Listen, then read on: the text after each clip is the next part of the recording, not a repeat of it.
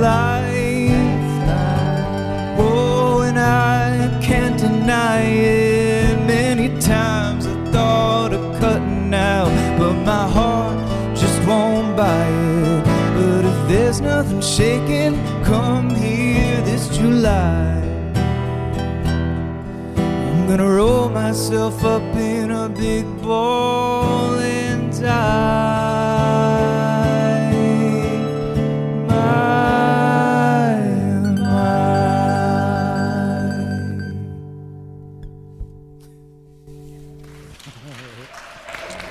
So you uh, you probably recognize that as Frank Sinatra. That was one of his classic songs, if you know of Frank. And uh, it gets dark really quick at the end, doesn't it? I mean, he's he's going on. That's life, and I love his lines. Each time I find myself lying flat on my face, I just pick myself up and get back in the race. But if nothing's shaken come here this July, I'm going to roll myself up in a big ball and die. So, so go in peace. So what do, you know, Frank, I I listen a little bit to him and the thing that I like is the perspective because he kind of came from the ultimate worldly perspective. Right? You probably remember his probably moniker song, I Did It My Way, right? I mean, kind of the ultimate in your face, hey, I'm going to make life what I want it to be, and I'm going to go for it. And so, as believers, as followers of Christ, we, we go, well, what do we do with this world? How, how does this world work? And a lot of us sit there in frustration going, this, this isn't working. And so, what, when do we try harder and when do we give up? And by give up, I don't mean kill yourself. That's what it sounds like here. But even in an interview, Frank said, No, I don't want to, I don't want to kill myself. I just want to let go of stuff that's not working and move on. That was kind of his thinking. And there's been a lot of research around effort and results. And it turns out if you spend an extra hour studying, odds are you're going to get a better grade. If you actually diet and exercise, you'll probably experience a healthier body. So there is this kind of correlation that we experience between effort, trying harder, and better results. And so the world, business, all are trying to figure out give me the system I can use to get better results. And people pay a lot of money to try to figure out those systems. But we as Christians, we kind of got a trump card, right? Because we got the whole God thing. So we can work our systems and then kind of back up and go, and God, make it work. But to do that, we, we got to learn the right prayers, right? We, we got to figure out, okay, how much fasting is enough fasting? How, how, do, how do I get this God thing to work? How much, how much effort do I put into this God thing so these other efforts I get kind of get the magic God dust on them and they prosper? And the problem is we, we think we get it right and then the cancer doesn't go away. We, we think we got it wired and our job is gone. We lose all our finances and we don't know where we're going to live. And we say, God, okay, what's the prayer now? What's the, what's the code? What's the magic formula that I use to make this work? Do I just try something harder? Well, when uh, we went to the Philippines, first time I got there, I got picked up by Haziel, who did this factory. And th- this is kind of amazing what they've done. And over there, it's different than here because here we actually have a lot of laws in place, right, that divide church and business and politics and personal life. And it, it's hard. You can't just mix finances and mix uh, uh, uh, work and that sort of thing and all those pots. You have to keep them separate. Well, over there, they don't have any of those restrictions. So here he builds this factory, and we, we help make that possible. And he hires people who are pastors' kids up in the mountains. He puts college kids up in a little loft, workers, gives them a free place to live. It's kind of an amazing mix of what he's doing in the community, taking care of each other through a business. Well, when he picked me up the first time, there was a, a gal also in the van, and her name was Marie Antoinette. And uh, her parents named her after that that queen, and uh, most people there just call her Antoinette. And Antoinette was the only person in the van who seemed kind of distant and a little sad. And they told me a little bit about Marie. And I've, I've come since this last time. In fact, we have a whole video interview of her that Michael's putting together. When she was young, she grew up in a very poor family. And she decided at a very young age, I, I don't want to be poor. So even as a young teenager, she opened a little fruit stand, started selling fruit. By the time she was in her early 20s, she had her own store selling used shoes and used clothes, hired employees, tithing to the church, doing everything right.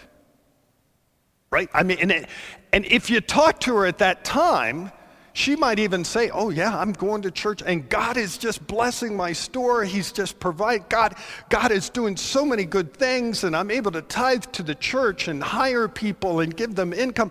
I can support my family, and God's blessing it all, and God's making it all possible. And when I met her on this day, 12 hours earlier, she was standing out in front of her store watching it burn to the ground no insurance, everything gone. And here she was sitting in the van, kind of coming along because she just didn't want to sit by herself. In despair, even with people around her feeling very alone, and wondering where exactly is God? Well, what do we do with that? Did she get the formula wrong? Did she not pray the right prayer at the right time? Was there some hidden sin she just didn't figure out? Have, have you noticed something about the world? It's kind of messed up. I, I don't know if you've noticed that you, you set up, Peter's noticed that, okay? we can have an altar call over the messed up world.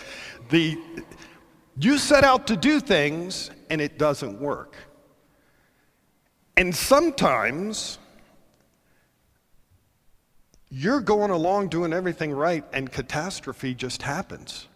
The diagnosis comes, the fire comes, the abuse comes, and you didn't do anything wrong. And sometimes you're going along and pride gets the best of you and you make decisions that are really bad. And you look at a destroyed life and go, yeah, by my own hands I did this. Where's God? What does he do with that? What does he do with you? Let's look at Palm Sunday. This is Palm Sunday. We're going to come back to Marie and her situation at the end, hopefully, if you remind me. yeah. We'll, we'll look at that, but let's look at Palm Sunday. this is what Palm Sunday is, and where, where does it get, how do we get this name Palm Sunday? I mean, it, obviously it comes from Jesus riding into Jerusalem and people putting the palms down, but where did all the palms come from? And I remember even in seminary going, well, where did all these people, Jesus shows up and they all ran out and grabbed a bunch of palms off palm trees, the people that own the palm trees must have been ticked off. So this, this whole Palm Sunday actually has some pretty rich history to it.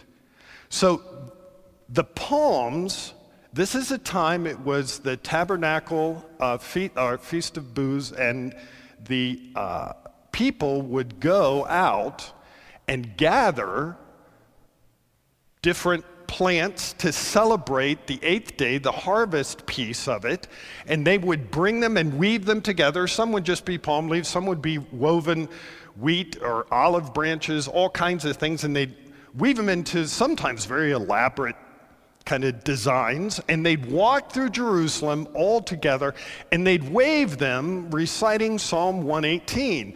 And Psalm 118 was basically God's going to show up and redeem us from our oppressors. He's going to reestablish his kingdom and going to rule through us and he's going to make us successful. In fact, it even says that. He was just going to bring success. He's going to make us successful. And it would end with this. They would say this at the end. They'd say, and blessed is he who comes in the name of the Lord. And they would, they would kind of chant out to the, to the void, to the heavens, because that's a statement that says that he is the Messiah. Blessed is he, the Messiah, who comes in the name of the Lord. And, and every time they made this celebration, they would say that, calling out to the Father, saying, Please send the Messiah. We're ready for him. He's, he's going to come. He's going to be ready. We're ready. Please send him. And then they'd get to the temple and they'd do some, some uh, sacrifices in the temple, and it would end this, this process. Well, as they walked through, especially for the last number of years, when they walked through, what they had in their mind was Rome. Rome was the oppressor of the Jews. And Rome was an interesting group. Rome would go in and invade a, a country, and they would say, Look, you guys can keep doing everything you were doing. In fact, Many of you can become Roman citizens, and if your kids are born, they're automatic Roman citizens. But here's all we require of you two things pay taxes and worship Caesar as God. You do those two things, we're all good. And you can live life just like you were living it. You're just now part of the Roman Empire. And most countries acquiesce to that. Israel would not. Half of them wouldn't pay taxes because they're saying, well, we're not going we're not going to fund our oppressors. So Rome was always at odds collecting taxes, and all of them refused to worship Caesar as God. So for the Romans, the Jews were always a thorn in their flesh, a problem they had to deal with. And for the Jews, Rome was the bad guys. These, these were the folks the Messiah was going to come and deliver us from. And so they'd walk down these streets almost kind of in a defiant march, reciting Psalm 118, kind of in the Romans' face, going, Yeah, our Messiah is going to come and you're going to get yours. Have you ever wondered that when God's going to show up and people are going to get theirs? He's going to make it right. One last thing to note here before we get into the scripture part of it donkey versus horse. When, when a king rides in, either before war or after the victory of war, he'd ride on a horse. This was true through Israel, Saul, David, uh, uh, Solomon, this was also true for other kingdoms Egypt, Rome, Greece. The horse represented victory, power, uh, conquering. A donkey represented peace. It, it basically represented kind of passivity. And Zechariah 9 9, as in, if you read 9, it's this whole passage, Zechariah 9, about how God's going to come and conquer and establish peace. And then it says, and the Messiah who's going to make this happen is going to ride into Jerusalem on a donkey. And even the contemporaries who read that, I'm wondering even if Zechariah, when he wrote it, went, God, could you say that again? Because I thought, I thought I heard you say donkey, and I'm thinking it should be horse. But it was a donkey. It was this passive, almost nothing anybody else can do about it. I have this under control. I'm the one doing it, not you. Image. A donkey. So, they knew the Messiah was going to come in to Jerusalem on a donkey, as confusing as that was. Let's take a look at the, uh, the verses here. Luke 19, 29 through 35. When he drew near to Bethphage and Bethany at the mount that is called Olivet, he sent two of his disciples, saying, Go into the village in front of you, where on entering you will find a colt tied on which no one has ever yet sat. Untie it and bring it here. If anyone asks you, Why are you untying it? you shall say this The Lord has need of it. So those who were sent went away and found it just as he told them. And as they were untying the colt, its owners said to them, Why are you untying this colt? And they said, The Lord has need of it. And they brought it to Jesus, and throwing their cloaks on the colt, they set Jesus on it. Now, cloaks also had meaning back then. Everybody had a cloak. And so to take off your cloak and to lay it in front of somebody is basically saying, You're better than me. And it would be what you would do if a king, a ruler, would come into town.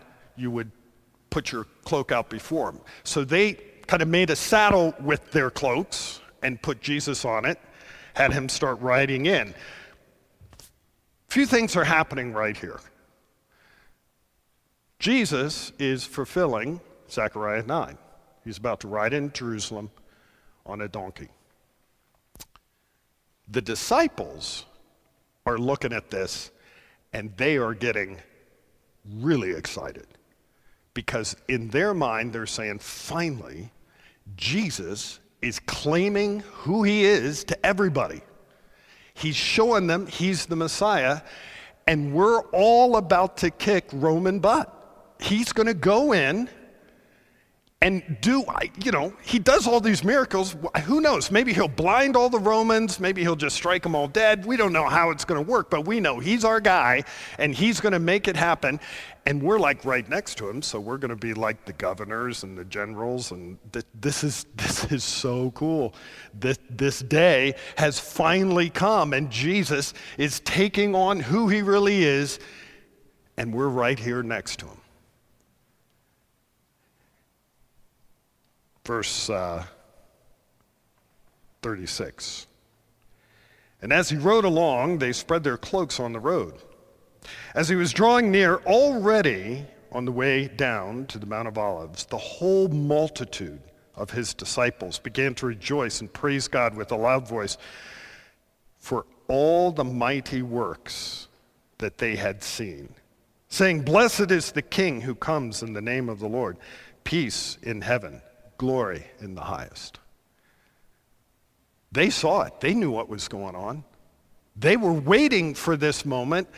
Many of them already thought, I think this is the Messiah. And here he is. And so they, instead of calling to the heavens, they look at him and they actually change one of the statements. Instead of, Blessed is he who comes in the name of the Lord, they say, Blessed is the King who comes in the name of the Lord. And they proclaim in front of everyone, that's our King and the Messiah. Come to rescue us.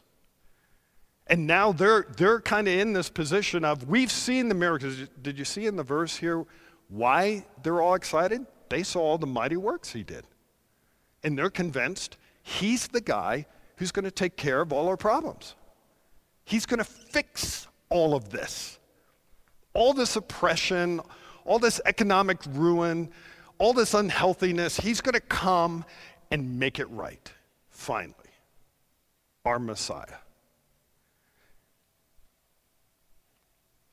When the Pharisees see this, now the Pharisees, these were the These were the seminary grads.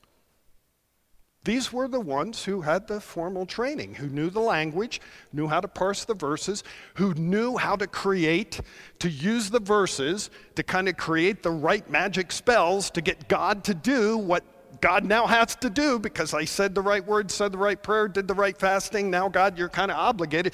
They know the whole system. They know how to do the right works to get God to like them. And they're trying to teach the people they're trying to guide them because they feel obligated. Well, you want God to like you too, so you need to learn the tricks. You need to learn the right things to say and when to say them and what to do and what not to do. And now they're watching Jesus claiming to be the Messiah. And they're thinking, no, he's from Nazareth. We know he's not the Messiah. The Messiah comes from Bethlehem. Well, they didn't know that little fact, but they thought it came from Nazareth. They were convinced he wasn't the Messiah. And now this guy, this false teacher, false prophet, is found a donkey riding into town, making himself out to be the Messiah, and causing all of these people to sin. And they're really concerned. He's not doing it right. And he's getting a bunch of other people to do it wrong. So this is what they say to him. Verse 39 And some of the Pharisees in the crowd said to him, Teacher, rebuke your disciples. He answered, I tell you, if these were silent, the very stones would cry out. Now, Jesus knew Scripture really well, and the Pharisees knew Scripture really well. So it wasn't lost on the Pharisees what Jesus just said. Because he was alluding, the rocks crying out was alluding to Psalm 19. The heavens declare the glory of God, the skies proclaim the work of his hands. Nature calls out and proclaims who God is. And when Jesus said, Yeah, if these people were quiet, the rocks would cry out, his answer to them saying, You got to tell these people to quit calling you Messiah. His answer to them was, Yeah, not only am I Messiah, I'm God. So he keeps writing. And then something odd happens. Because this is like the culmination of the greatest moment through his whole ministry, right? Finally, he has devout followers who will die for him, who'll do anything. Give themselves to him, follow, stand up to Rome for him. They'll do anything for him. They're cheering. It's like, it's like the standing ovation on a stage. And so, how does he respond when he sees all of this praise and worship coming for the deliverance? He says this And when he drew near and saw the city, he wept over it, saying, Would that you, even you, had known on this day the things that make for peace, but now they are hidden from your eyes. His greatest moment, he breaks down in tears. And I'm sure the disciples were going, We just don't understand this Jesus guy. What does he even have to cry about? It's all this work, all this effort we put into is now culminated to this moment, and he's crying and saying people ha- are blind.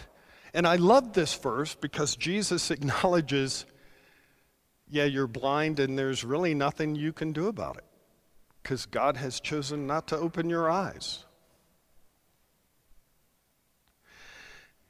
When he wept, what was he weeping over?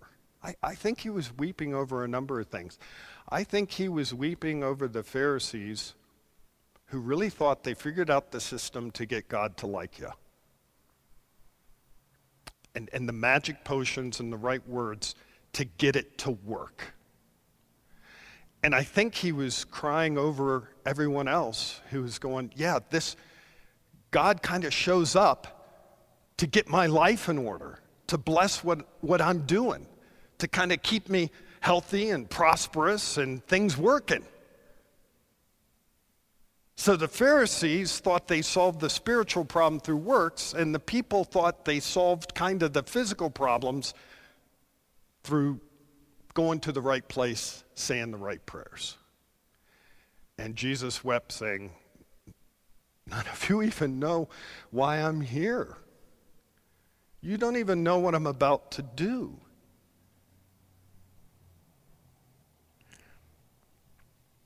Why are we here? I mean, why this life? Why this world? Because this world is full of all kinds of pain and suffering and junk.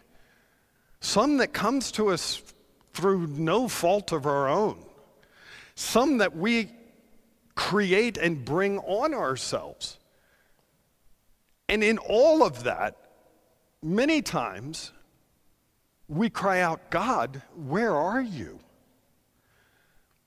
I have some good news for you.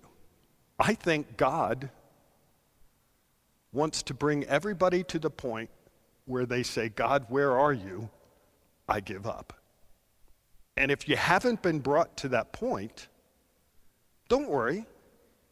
God will get you there. And you'll say, well, why? Why do I have to be at that? Look, if, if Jesus died on the cross, paid for my sins, why, why this life? Why all this agony and confusion and blindness and despair and loneliness? Would it surprise you to learn that what God is trying to do with you is a little different than what you're trying to do with you? Would, would that be kind of news? On one hand, you're saying no, but on the other hand, the way we live our life, certainly the way I live my life, that still is news to me. I, I still have a hard time taking what I want away from God wants. Now, now, now and I don't, I, I don't want to confuse, thing, confuse things here. Uh, I, I, uh, I grew up in a Methodist church. I got saved in a charismatic church. I went to a Baptist seminary and I was a youth director at a Presbyterian church. So I, this kind of church experience has been a blessing and a curse, right? But in the charismatic movement, I remember there was a big thing of you got to pray and ask God, and, and He'll tell you what to do. And He'll tell you, you know, God, should I shop at Safeway or King Soopers? Right? And, and I've really come to believe, I think God says, yeah, King Soopers, is closer. I, you know, or Safeway, you got coupons. You know what? I gave you desires. I gave you passions. It's okay. Go. go you, you want to work over there? Go. Go apply for a job there. You. You want to quit that job and go somewhere else? Uh, uh, okay. I think we assign so much to God, and when things get frustrating, we're blaming Him for things that and yet, he's so intimately involved in our lives that Job tells us every breath you're taking as you're sitting here, you're not taking, God is giving. And one day, he just won't give you your next breath, and you'll exhale, and it'll be done. That every hair on your head is numbered that He is so intimately involved with every aspect of your life that He is aware of every thought, desire, and passion. So, which is it?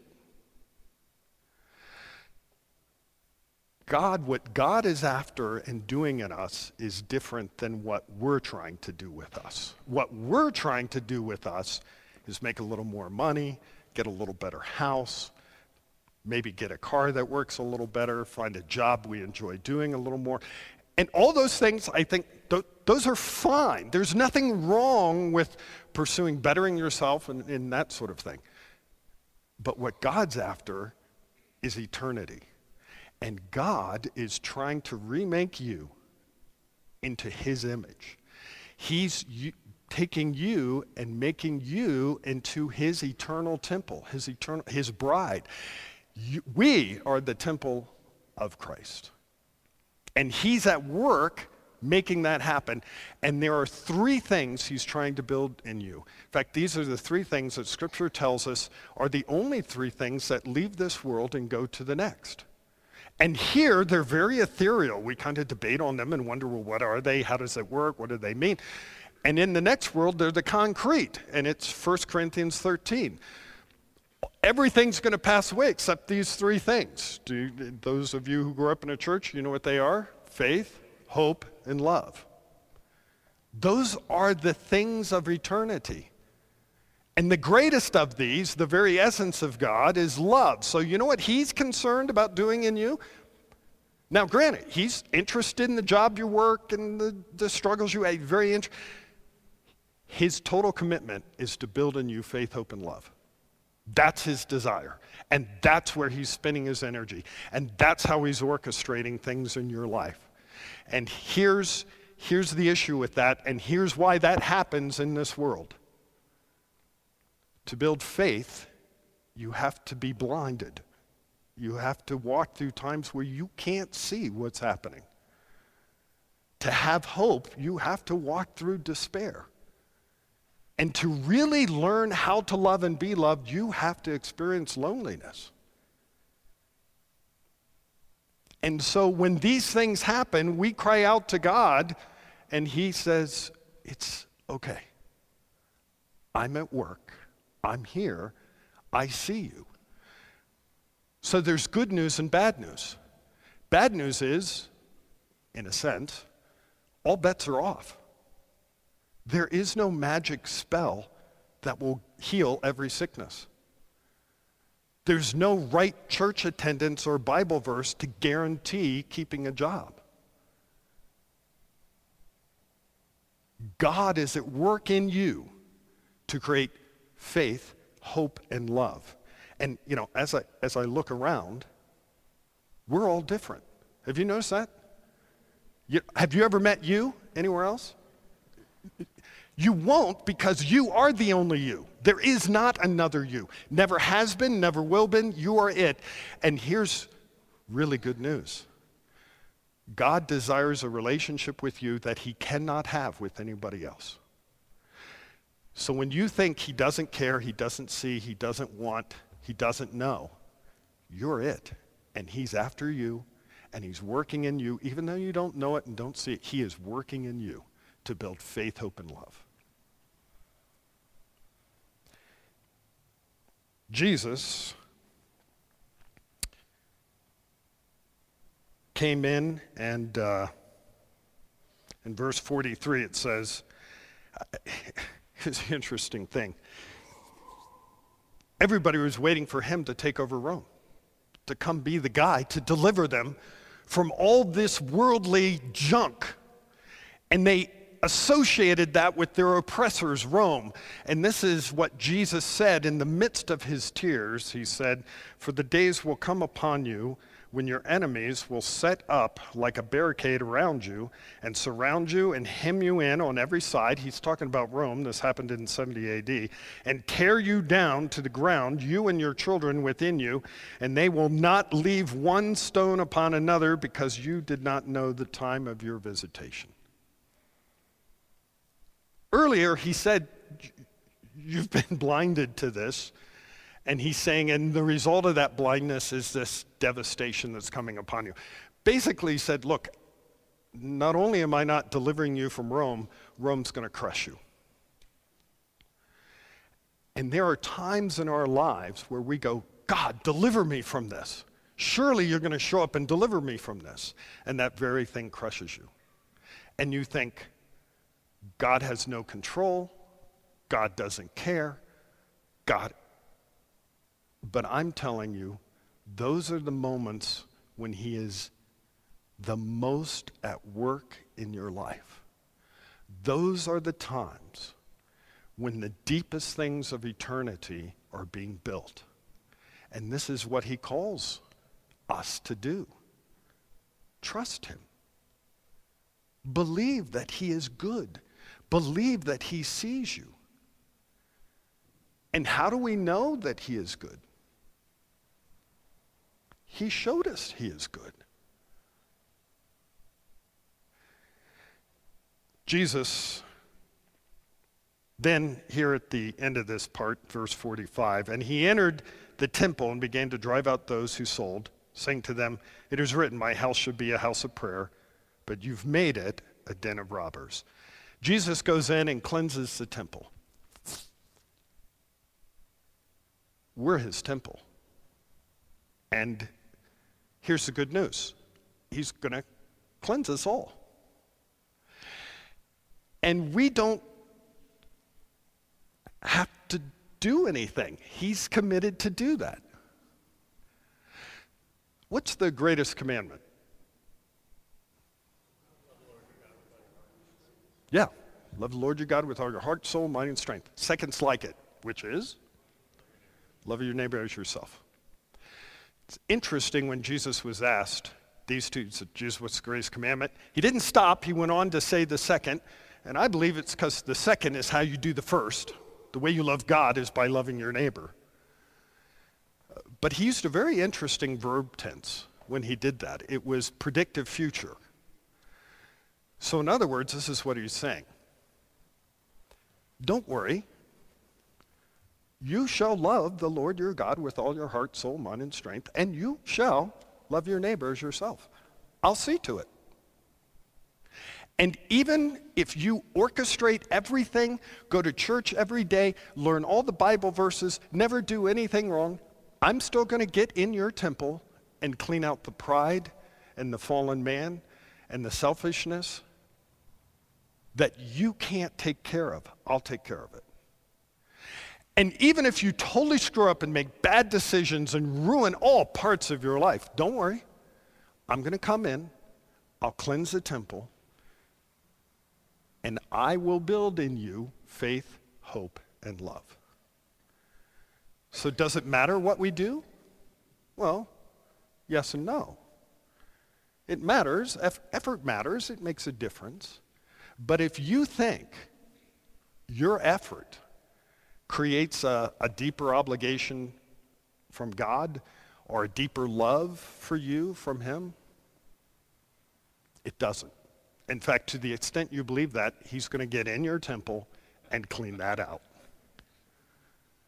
But if you lean and go, God, thank you for this life, guide me with wisdom, and I trust and believe you are going to prepare me for eternity with you, and I yield myself to you, and trust that you're going to do that in grace and love and patience with me, that's a really good place to rest. And it's there that you're going to find peace and joy and contentment because God loves you no matter what you do, think, say. You cannot change that. It's impossible to change it. His very essence is love. You are his child. You cannot change that. What do we do? I don't know, shop at King Soopers. I, I think we get so bent out going, God, what do you want me to do? What do you want? And, and I think he's going, just live. Love me, love other people.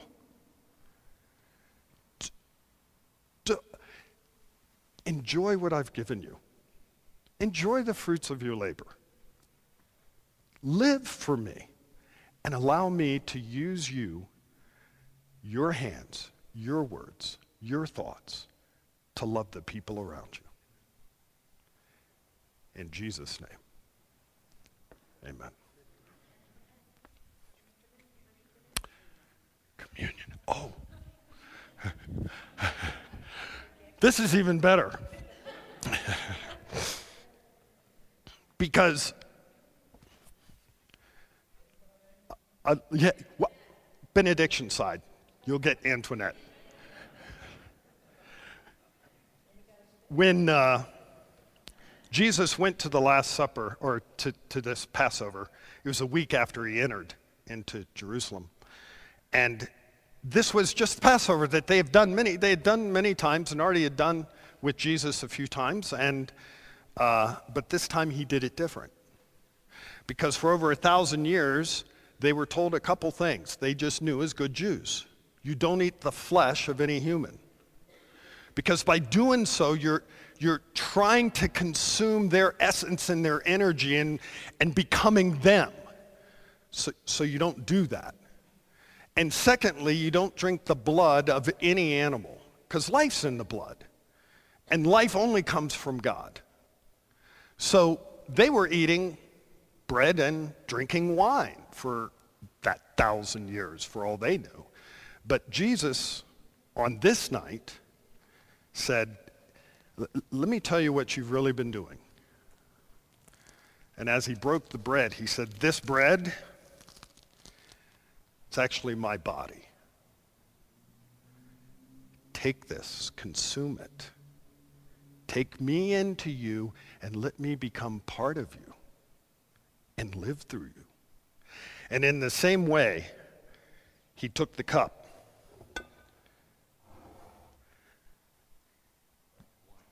This is wine? Yeah.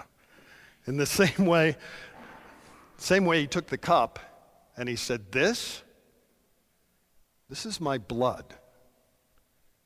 Drink it. It's shed for the forgiveness of your sins. Let my life come into you.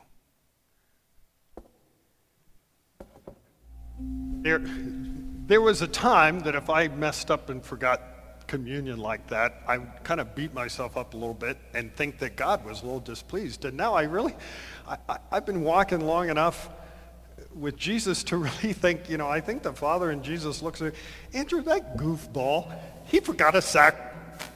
and, and, and, I, and I think he laughs because he knows me and he loves me and he knows you and he loves you and you can't change that. Well, Antoinette, uh, we, we interviewed her uh, this last time, and she said she spent two weeks in blindness, despair, and feeling alone, where God was building in her faith, hope, and love. And at the end of that, she said, I'm going to try again. And she got up, and with the help of the church there, Haziel, the church, helped her get a new store, and now she has a bigger store hire more employees. People live there at the store. She puts them up and gives more in the church than she ever has. That's how God chose to work with her. We're all unique and different. The road God's going to take you on to build faith, hope, and love is very different than the one he'll take Peter or me or any of us. So here's the good news. Stop comparing yourself to each other. It doesn't matter. God's doing something over there, don't worry about it. And you don't even have to worry about you because he's in love with you and he's at work at you and he sees every moment, every second, and he's there working at it, building in you faith, hope, and love. So at the end here, if you'd like prayer, please come forward and people are here to pray with you. And next week is Easter. So invite people to come and hear how good God really is. And let this be the benediction. In the world, you're going to have a lot of tribulation. It's unavoidable, it's by design. But be of good cheer, for he has overcome the world. Go in his peace. Amen.